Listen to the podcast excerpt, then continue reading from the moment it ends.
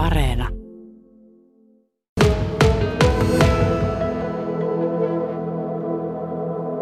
Puhelimessa on Luonnonvarakeskuksesta tutkija Jouni Sorvari. Vähän semmoista havaintoa on, että vaikka hyttysiä on ollut paljon ja, ja paarmojakin, niin nyt ei olisi ampiaisia. Mitä sanot havainnosta? No kesä on vielä nuori ampiasten suhteen. Että tota, ampiasten määrät runsastuu kesän loppua kohti. Yleensä ne on runsaammillaan tuossa elokuun puolella, mutta joinakin kesinä, kesinä kyllä on sitten aikana jo heinäkuun puolen välin kieppeillä näkymään paljonkin ampiaisia, mutta tosiaan yhteiskunnat kasvaa, kasvaa kesän loppua kohti ja sen takia ne runsastuu yleensä kesän loppuun mennessä vasta. Eli vielä on aikaista vetää sellaista johtopäätöstä, että tänä kesänä ei ole ampiaisia? On hyvin aikaista, aikaista semmoista johtopäätöstä vetää, vetää mutta tota, toki joinakin kesinä on tähänkin aikaan ollut jo paljon ampiaisia kyllä, että se kesät ovat hyvin erilaisia ampiasten suhteen. Kyllä siinä on esiintynyt erittäinkin paljon vaihtelua, että on ollut jopa, jopa tota, yli 20-kertaisia eroja peräkkäisten vuosien välillä ampiasten määrissä, tämmöisen niin kuin pyydys, pyydyksiin tulleiden ampiasten määrissä. Ja tuota, siihen on erilaisia mahdollisia syitä. Että tuota, ensinnäkin kevät, kevät säät jonkun verran vaikuttaa siihen, kuinka paljon ampiasia on loppukesästä. Mutta sitten myöskin ilmeisestikin tämmöisen runsaan ampiasvuoden jälkeen saattaa olla liikkeellä enemmän loisia ja tauteja, jotka taas sitten romahduttaa ampiasten kantoja. Eli ne tällä tavalla elää, ne ei ole, eivät ole sillä tavalla säännöllisiä ampiasten määrät vuosien välillä. Minkälainen nyt on ollut kevät, alkukesä, että onko ne ollut suotuisia ampiaiskannan suhteen?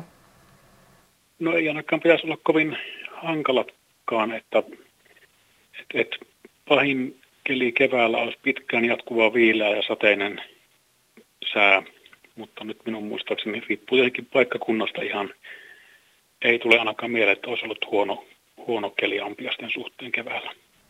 No niin, eli se ei sitä selittäisi, jos niitä ei nyt sitten vaikka tulekaan kauheasti. Mutta että miten sitten, oliko viime vuonna, oliko semmoinen runsas vuosi?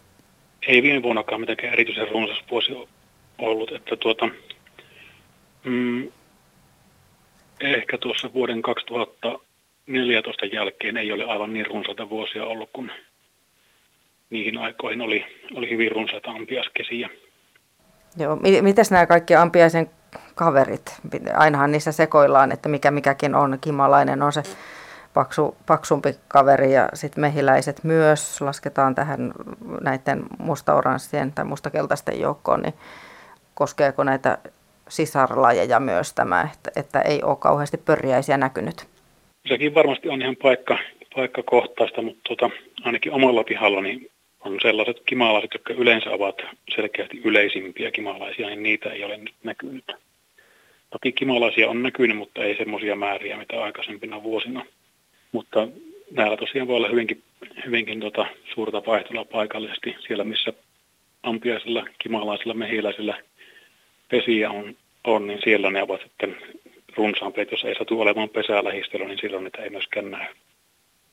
Joo, mutta tutkija Jouni Sorvari, niin kuin sanoit, että, että nyt on vielä vähän aikaista, että voi olla, että heinäkuun loppu, elokuun puoli sitten näyt, näyttää todellisuuden, että mikä ampiaisten kohdalla tilanne on. Meillä on kaksi ampiaislajia, mitkä tekee tämmöisiä isoja yhteiskuntia, isoja pesiä.